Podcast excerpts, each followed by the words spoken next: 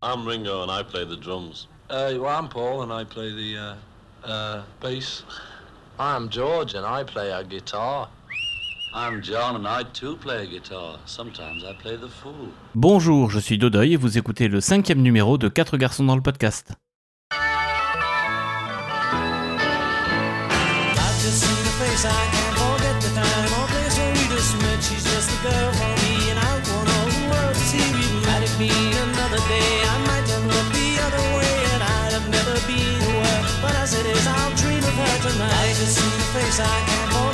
Et nous voici déjà au cinquième épisode du podcast.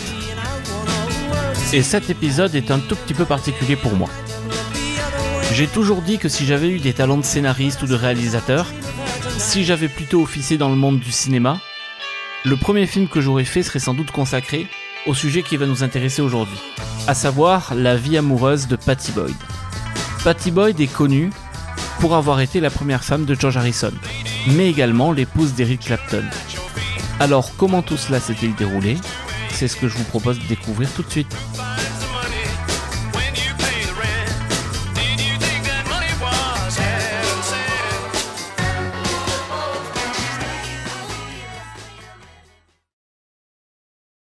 Patricia Ann Boyd est née le 14 mars 1944 à Taunton. C'est la fille aînée de Colin Ian Langdon Boyd et de Diana Frances Boyd. Elle aura plus tard un frère, Colin, et deux sœurs, Jenny et Paola. Elle a vécu les premières années de sa vie en Angleterre. Cependant, après que son père soit victime d'un accident de la route, elle passera 5 ans au Kenya, à Nairobi. À 18 ans, elle choisit de s'installer à Londres et travaille en tant que shampouineuse dans un salon Elizabeth Arden. Et c'est dans ce salon-là qu'elle se fera remarquer par un client qui travaillait pour Honey Magazine et qui lui a suggéré de tenter sa chance en tant que mannequin. Elle a commencé sa carrière de mannequin à 18 ans, donc en 1962, à Londres et à Paris. Elle a fait la une de plusieurs magazines, notamment Vogue au Royaume-Uni, et elle fait partie de la même vague de mannequins que par exemple Twiggy. Elle participera à la redéfinition des canons de la beauté britannique dans les années 60. Et Mary Quant, l'inventeuse de la mini-jupe, dira d'elle quel est le nouveau paradigme de beauté après Marlène Dietrich. En 1964, elle est repérée par le réalisateur Richard Lester, qui devait s'occuper d'une campagne publicitaire pour les chips Smith Crisp.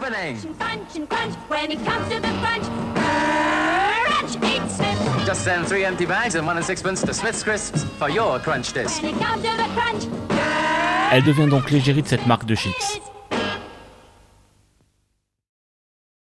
Richard Lester en profite également pour la caster pour le prochain film qu'il va tourner, à savoir un film intitulé A Hard Day's Night, qui est censé représenter toute la Beatlemania de l'époque. Et c'est sans difficulté que Patty et une amie à elle obtiennent deux petits rôles dans le film.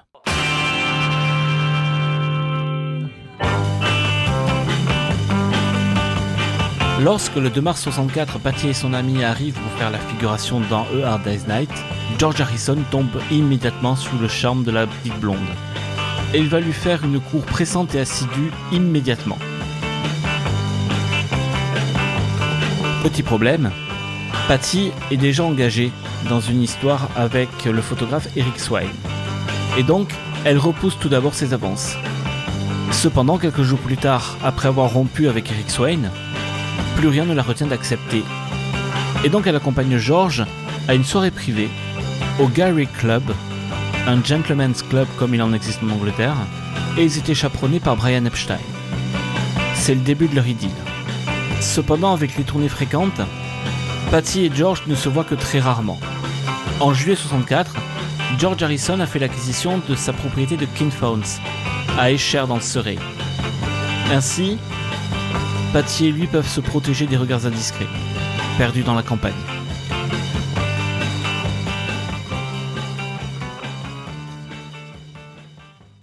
En décembre 64, comme tous les ans, les Beatles sont à l'affiche du London Palladium pour leur show de Noël. Et cette année, ils partagent l'affiche avec un groupe à la renommée montante, les Yardbirds. Ce groupe doit principalement son succès à son jeune guitariste virtuose, Eric Clapton, qui a une connaissance encyclopédique de tout le blues américain.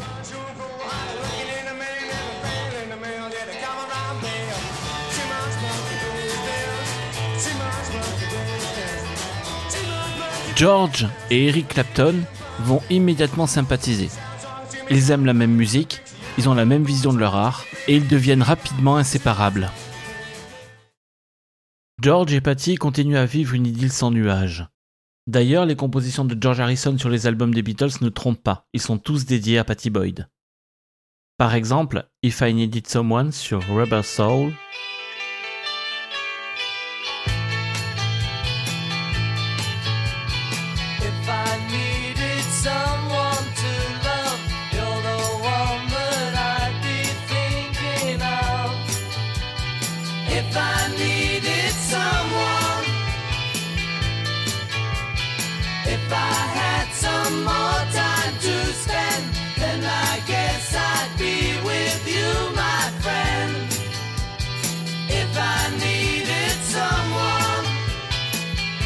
ou I Need You sur Help. You don't realize how much I need you. Love you all the time and never leave you. Please come on back to me. I'm lonely as can be. I need you. Said you had thing or two to tell me. How was I to know you would upset me? I didn't realize as I looked in your eyes, you told me, oh yes, you told me,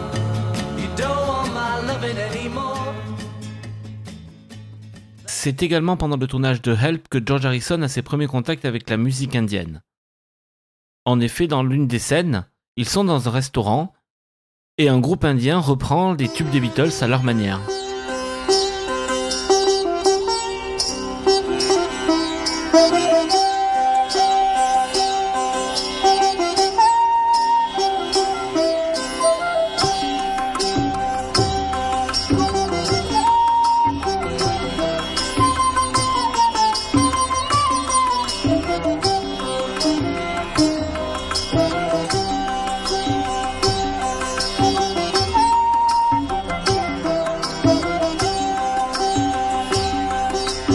Ceci est clairement le point de départ de toute l'attraction que ressentira George Harrison envers la culture indienne. Non seulement sur la fin de carrière des Beatles, mais aussi, en ce qui le concerne, jusqu'à la fin de sa vie.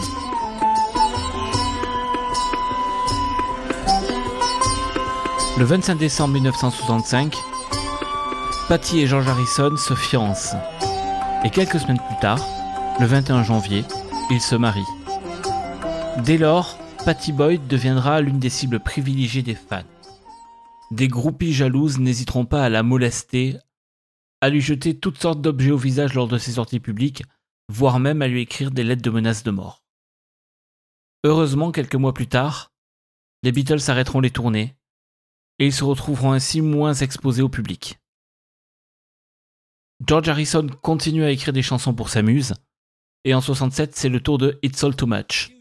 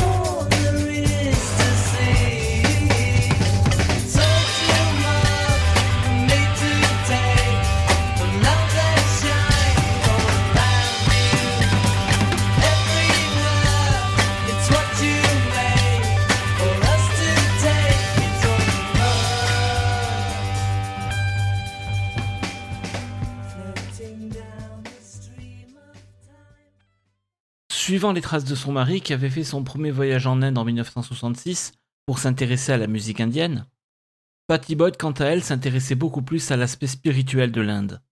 Elle commençait à participer à des groupes de réflexion et à des groupes de méditation transcendantale depuis février 67.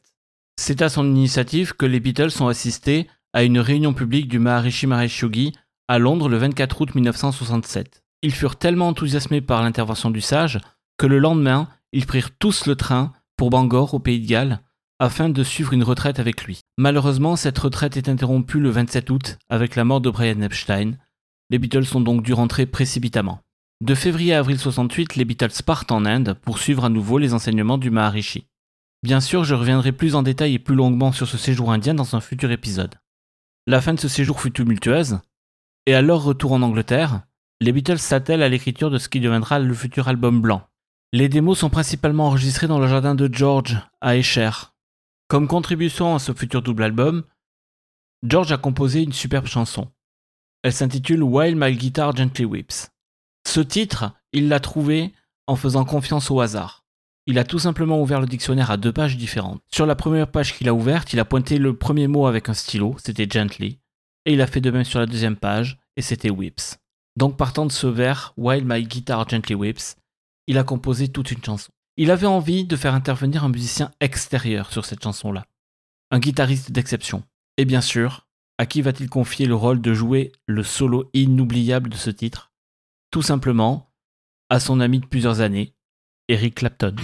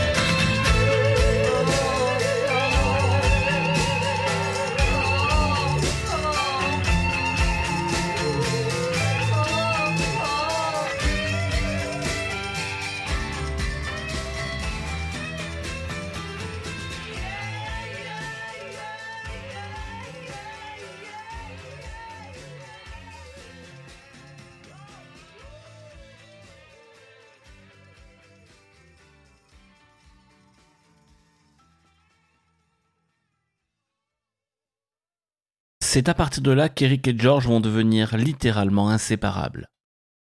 Et c'est aussi par la même occasion, à partir de là, que les choses vont commencer à devenir sérieusement bizarres. Tout d'abord le comportement de George Harrison. Il avait été initié au LSD en 1965 et continuait toujours à prendre des drogues, principalement de la marijuana. Cependant, depuis son retour d'Inde, il se prenait pour une divinité indienne, et pas n'importe laquelle. Il se prenait pour Krishna. Krishna, dans la cosmogonie indienne, est très connu pour être entouré de jeunes filles en fleurs. Et donc George va essayer, telle sa divinité de référence, d'être toujours entouré de demoiselles. Ce qui passe pas très bien auprès de Patty. Par exemple, un soir, George et Patty recueillent une ex-conquête d'Eric Clapton avec qui il vient de rompre, et il lui propose de venir habiter quelque temps avec eux. Quelques jours plus tard, Patty s'envole pour la France pour un shooting photo, et quand elle appelle George et demande de ses nouvelles de leur hôte, il lui répond On n'avait plus rien à faire, elle et moi, et donc elle est partie. C'est le genre d'ambiance étrange qui règne entre Patty et George à l'époque. Pour couronner le tout, le jour du mariage de Paul et Linda McCartney, le 12 mars 69, ils ne sont pas conviés. Aucun des Beatles ne participe au mariage. Par contre, ils vont participer à une fête d'un tout autre genre. En effet, ce jour-là, le détective sergent Norman Pilcher va sévir. Norman Pilcher, c'est tout simplement la bête noire des rockers à l'époque. Il s'est fait une spécialité de l'arrestation de rockstars en possession de drogue. Il comptait déjà à son actif Mick Jagger, Brian Jones et Keith Richards, Donovan, et ce jour-là, George Harrison et John Lennon vont en faire les frais. Quelques jours plus tard, Eric Clapton, quant à lui, échappera miraculeusement à l'arrestation. Le sergent se faisant passer pour un livreur et Eric Clapton n'ayant rien commandé, il flaire la supercherie et s'enfuit par la porte arrière. Malheureusement, Patty Boyd et George Harrison n'échapperont pas à l'incarcération. Quelques années plus tard, le sergent Pilcher sera démis de ses fonctions, car de nombreuses preuves accablantes prouveront qu'il avait pour habitude de coincer ses victimes avec de la drogue qu'il amenait lui-même sur les lieux. C'est dans ce contexte que les Beatles vont enregistrer leur dernier album, Abbey Road.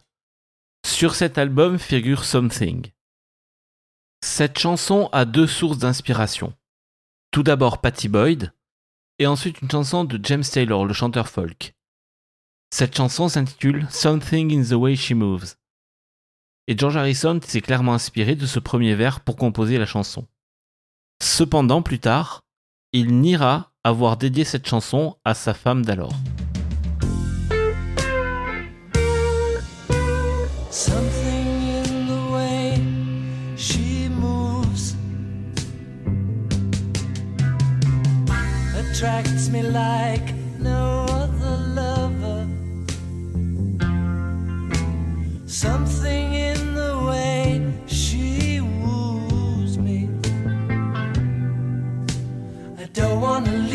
Now.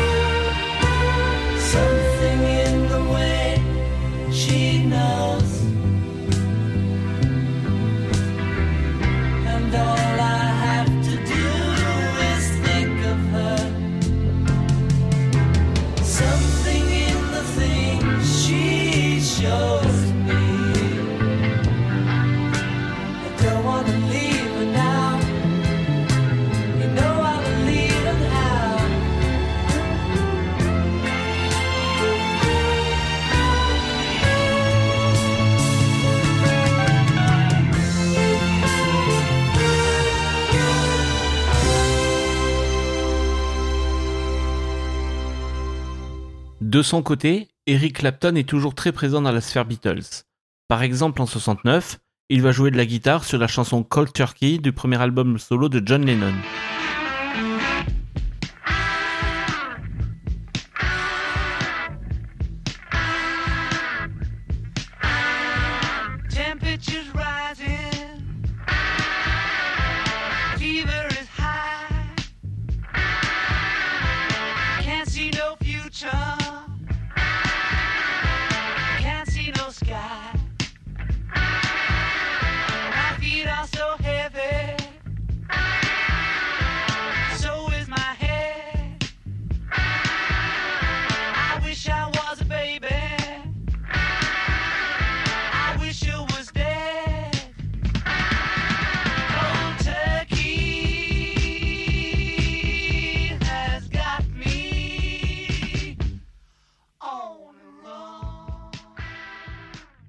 Bien entendu, il faut savoir que l'expression cold turkey n'a rien à voir avec un quelconque sandwich à la viande froide. C'est tout simplement une expression d'argot anglais pour désigner le sevrage à la drogue. En décembre 1969, Patty et sa sœur Paola vont assister au concert de Delaney and Bonnie and Friends, le groupe dans lequel Eric Clapton tient la guitare. À la fête d'après-concert, Paola et Eric sympathisent, et bien plus que cela. Puisque quelques semaines plus tard, Paola partira tout simplement s'installer avec Eric Clapton. Ils vivront une idylle pendant 4 mois.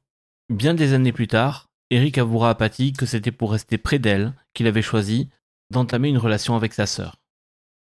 Le couple Harrison connaît lui aussi des problèmes conjugaux. Ils essaient en vain d'avoir un enfant, et Patty suivra plusieurs traitements pour augmenter sa fertilité, sans succès. Pour oublier ses déboires, George Harrison va se jeter dans le travail. Il s'attellera à l'enregistrement de son premier album, le triple album All Things Must Pass. Et sur ce disque, plus précisément sur le titre Art of Dying, on retrouvera à nouveau Eric Clapton, entouré d'autres musiciens.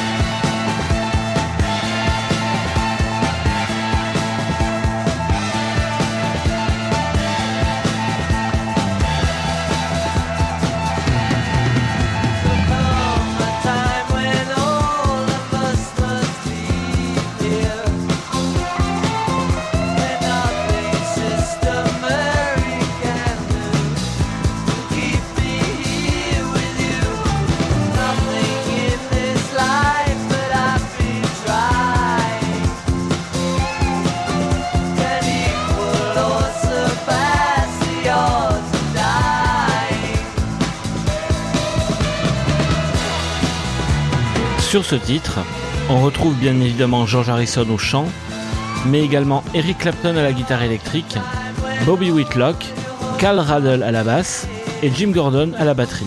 Ces quatre musiciens avaient déjà joué ensemble à l'époque de Delaney and Bonnie. Juste après cette aventure, Eric Clapton a formé le supergroupe Blind Faith avec des membres de Traffic et Ginger Baker, son acolyte de l'époque de Cream. Quelques semaines après, ces quatre musiciens se retrouveront pour enregistrer un album sous le nom de Derek and the Dominoes.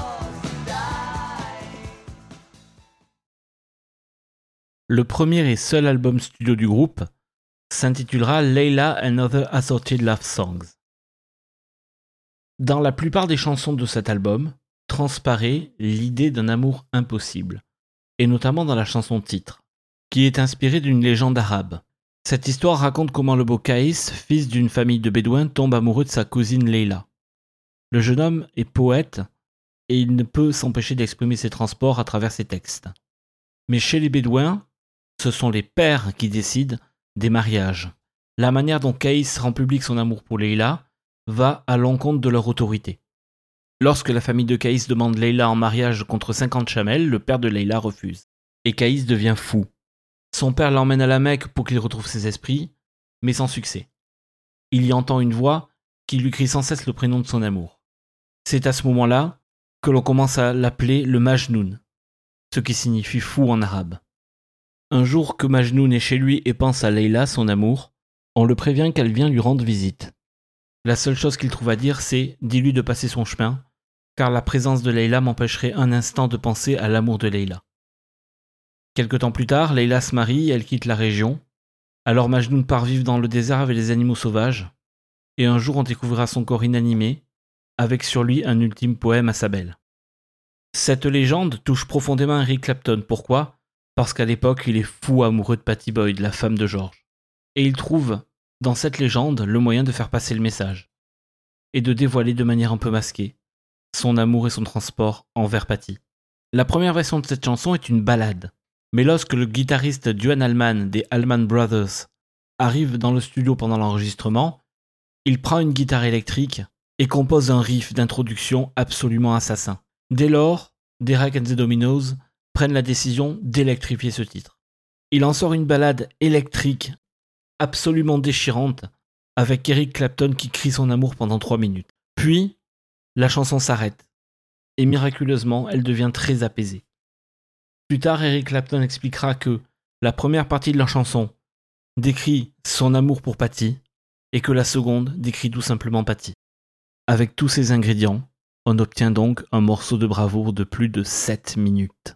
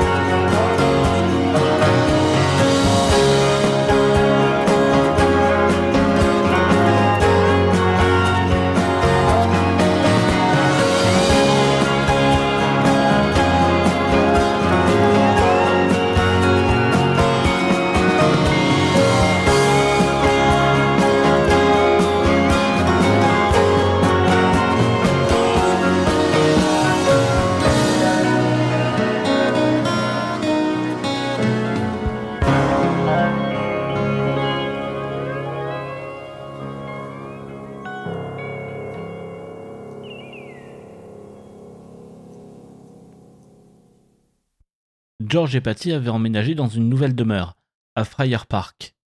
Lassés des tromperies de George, Eric et Patty passaient souvent du temps ensemble à l'extérieur. Un jour, Eric lui a offert des pantalons à pattes d'éléphant, qu'on appelle des bell bottoms en anglais. Quelle ne fut pas la surprise de Patty lorsqu'elle constata que sur l'album Layla and Over Assorted Love Songs, il y avait une chanson qui s'intitulait Bell Bottom Blues. Un jour, elle a reçu une lettre anonyme qui disait, entre autres choses, Ma très chère, j'ai l'impression que cela fait une éternité que je ne vous ai pas vu ou parlé. Elle finissait par ces mots All my love. Et comme conclusion, juste un E. Elle n'a pas compris tout de suite que la lettre venait d'Eric Clapton.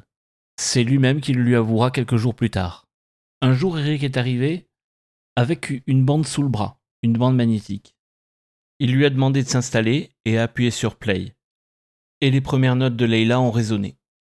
Elle a immédiatement compris que cette chanson s'adressait directement à elle. Il lui a fait écouter quatre fois, en scrutant les moindres mouvements de son visage. Mais après avoir réalisé qu'elle avait inspiré un tel chef-d'œuvre, elle a commencé à se poser des questions sur la solidité de son mariage. Le même jour, dans la soirée, Eric et Patty étaient à une fête. George voulait les rejoindre, mais il ne les trouvait pas. Ce n'est qu'au petit matin qu'il les a trouvés, tous les deux dans le jardin. Et lorsqu'il les a aperçus, il présentait que quelque chose d'étrange était en train de se passer. Il a donc demandé à Eric ce qui lui arrivait. Et Eric lui a répondu, tout de go, Mec, faut que je te dise, je suis en train de tomber amoureux de ta femme. Patty Boyd a immédiatement bien sûr changé de couleur. George était furieux, il s'est retourné vers elle, il lui a posé un ultimatum. Avec qui pars-tu? Avec lui ou avec moi? Et elle lui a répondu George, je rentre à la maison. Lorsqu'ils sont rentrés, Patty s'est couchée et George a disparu dans son studio. Quelques jours plus tard, Eric est arrivé par surprise à Fire Park. George n'était pas là. Et a priori, Patty se doutait que Eric était au courant de l'absence de George. Il est rentré et elle leur a servi un verre de vin. Alors qu'il était sur le point de partir, il lui a encore avoué son amour. Qu'il voulait l'enlever et s'enfuir avec elle. Et qu'il ne pouvait pas vivre sans elle. Il voulait que Patty quitte George sur le champ. Patty lui a répondu qu'elle était encore mariée à George et qu'elle ne comptait pas partir. Et à ce moment précis, il a sorti un petit paquet de sa poche. Eh bien, si tu n'es pas décidé à venir avec moi, je vais prendre ceci. À l'intérieur de la poche, de l'héroïne. Elle lui a répondu immédiatement Ne sois pas si stupide. Il lui a répondu le plus calmement du monde Si tu ne viens pas avec moi, je commence à me droguer. Et c'est ce qui s'est passé. Durant les trois années qui vont suivre, Eric Clapton sera héroïnomane. Il avait déjà expérimenté de nombreuses drogues, mais uniquement à des fins récréatives. Cette fois-ci, il allait développer une réelle et solide addiction à l'héroïne. Il aura une pause dans sa carrière. La seule fois où on le verra apparaître sur scène entre fin 70 et début 73, ce sera pour un concert de George Harrison. Le concert caritatif qu'il a organisé pour le Bangladesh. Mais il n'est pas vraiment beau à voir. Il a l'air perdu. Il a l'air de ne plus savoir jouer de sa guitare. Malgré l'absence temporaire d'Eric Clapton, le mariage entre George et Patty bat de l'aile de plus en plus. George était très occupé entre ses multiples aventures et la restauration de sa nouvelle maison de Friar Park, dans lequel il engloutissait un temps et un argent considérables. Quant à Patty, elle était en train de lutter avec sa sœur, qui essayait de se défaire d'une dépendance elle aussi à l'héroïne. George sentait que son mariage lui filait entre les doigts. En 1972, il commence à travailler sur une superbe chanson de rupture. Elle ne sera publiée qu'en 1974, après la rupture effective avec Patty Boyd. Elle s'intitule So Sad.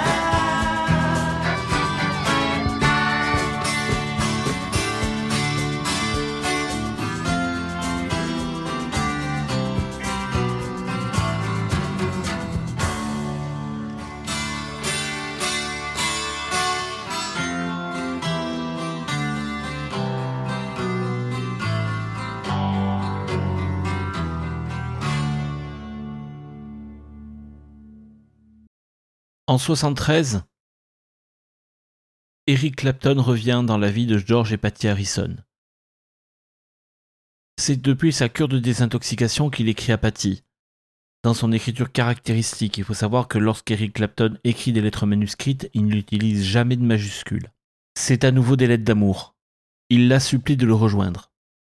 Elle est de plus en plus hésitante à repousser ses avances. Puis un jour en 73, c'est la goutte d'eau qui fait déborder le vase. Elle surprend George en plein débat avec la femme de Ringo Starr, Maureen. Pour elle, c'en est trop. Le 1er janvier 74, lors de la fête de réveillon qui réunit George et ses amis, lorsque les douze coups de minuit sonnent et qu'on demande à George ce qu'il souhaite pour la nouvelle année, il répond un divorce. Quelques semaines plus tard, devant Ringo, il rejouera la scène que Patty et Eric et lui-même avaient connue quelques années auparavant. George a dit à Ringo qu'il était amoureux de sa femme. Ringo est rentré dans une colère noire. Le 22 juin 1974, le demi-frère de Patty se marie. Bien entendu, Patty et George sont invités, mais George ne viendra pas. Lorsque Patty arrive à l'avoir au téléphone, il lui balance tout simplement Mais t'as qu'à retourner avec ton Eric. Eric Clapton était présent à la fête ce soir-là, mais c'est seul qui s'est envolé immédiatement pour commencer la tournée de promotion de son album 461 Ocean Boulevard. Le 3 juillet, Patty annonce à George qu'elle le quitte. C'était à Friar Park et ils passent une dernière nuit côte à côte. Au petit matin, elle se lève, elle dit au revoir à la maison et à ses deux chats moi, et elle s'envole pour l'Amérique pour rejoindre Eric. Avec Eric, Patty Boyd découvre un monde dont George Harrison l'avait écarté, celui des tournées. Et elle découvre également deux choses qu'elle ignorait sur Eric Clapton. Premièrement, il était complètement désorganisé et n'avait aucun sens de l'argent. Deuxièmement, s'il n'était plus dépendant à l'héroïne, il avait une forte addiction à l'alcool. Et malheureusement pour elle, il va l'entraîner dans cette addiction. Cependant, dans les premières années, ils réussissent à maintenir le navire à flot. Il reste très ami avec George Harrison, qui a pris pour habitude d'appeler Eric Clapton My Husband-in-Law, qui est difficilement traduisible en français. Et en 1976, alors qu'elle se prépare pour aller à une soirée chez Paul et Linda McCartney, une soirée qu'ils organisent tous les ans et qui est consacrée à Buddy Holly, Eric l'attend et perd un petit peu patience. Donc pour tuer le temps, il se met à écrire une chanson. Lorsqu'elle descend de sa chambre enfin prête, elle lui demande Do I look alright? Et en fait, Eric Clapton avait anticipé cette phrase car il l'avait écrit sur un bout de papier.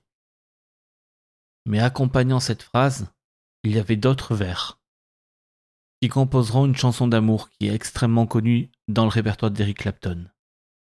Wonderful Tonight.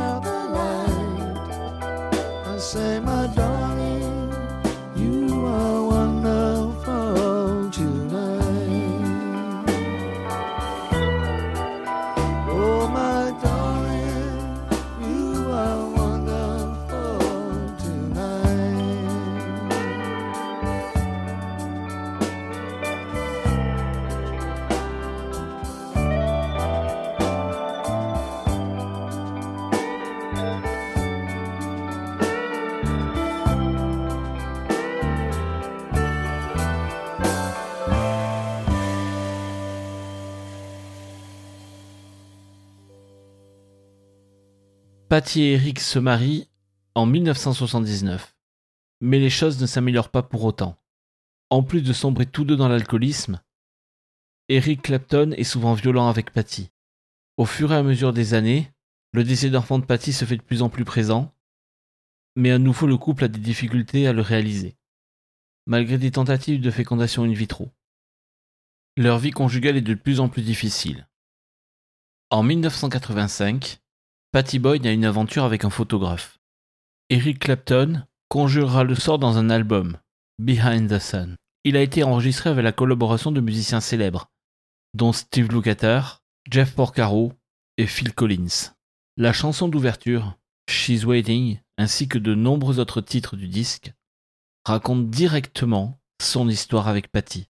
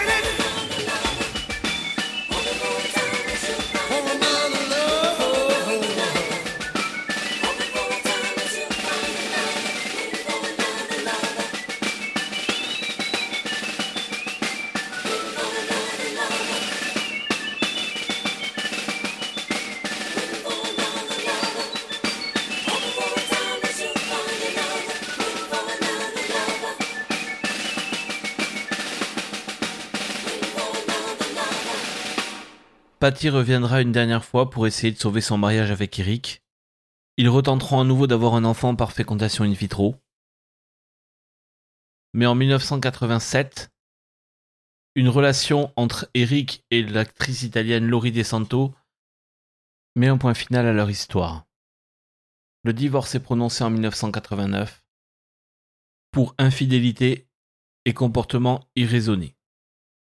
Après le divorce, Patty Boyd se confiera sur le fait que, selon elle, la cour que lui faisait Eric pendant qu'elle était mariée avec George avait plus à voir avec la rivalité masculine qu'avec une réelle histoire d'amour, et qu'Eric voulait juste ce que George avait.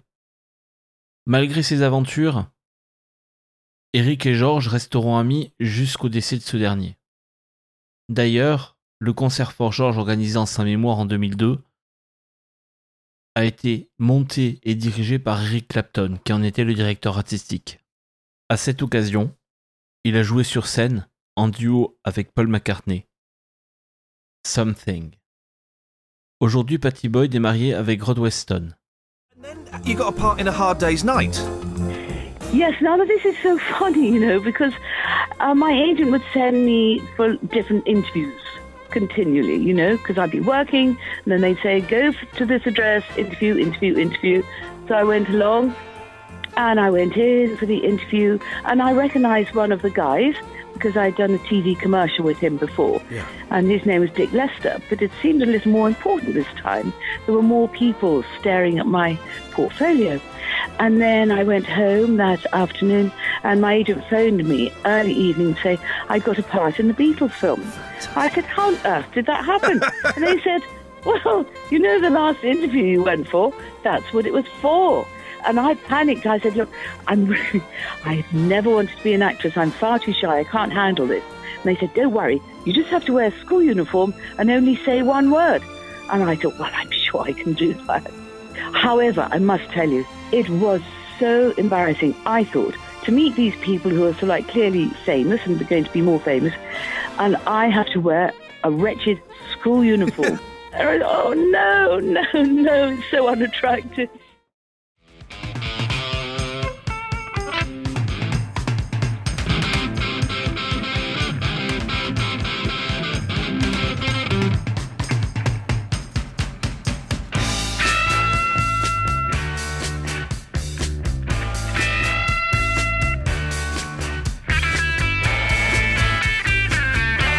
Et nous voici arrivés au terme de ce cinquième épisode. Comme d'habitude, vous pouvez me retrouver sur les réseaux sociaux. Sur Twitter, at QGDL Podcast. Sur Facebook, facebook.com slash QGDLP. N'oubliez pas de laisser des commentaires et des étoiles sur iTunes. En ce qui me concerne, je vous dis à dimanche pour la troisième pépite. Et rendez-vous dans 15 jours pour un nouvel épisode.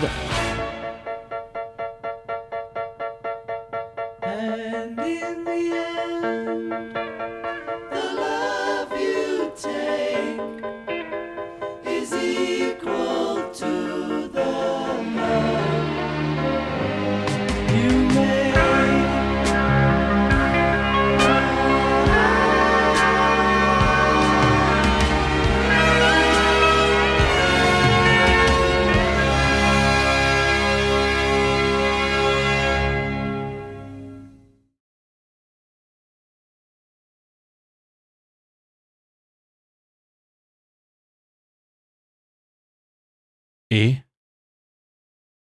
Vous êtes encore là? Vous voulez savoir de quoi on va parler dans 15 jours? Alors, comme beaucoup de gens, ma période préférée de la semaine, c'est le week-end. Par contre, il y en a un qui aime encore plus les week-ends que moi. C'est John Lennon. Il aime tellement les week-ends qu'il s'en est organisé un super arrosé de 18 mois.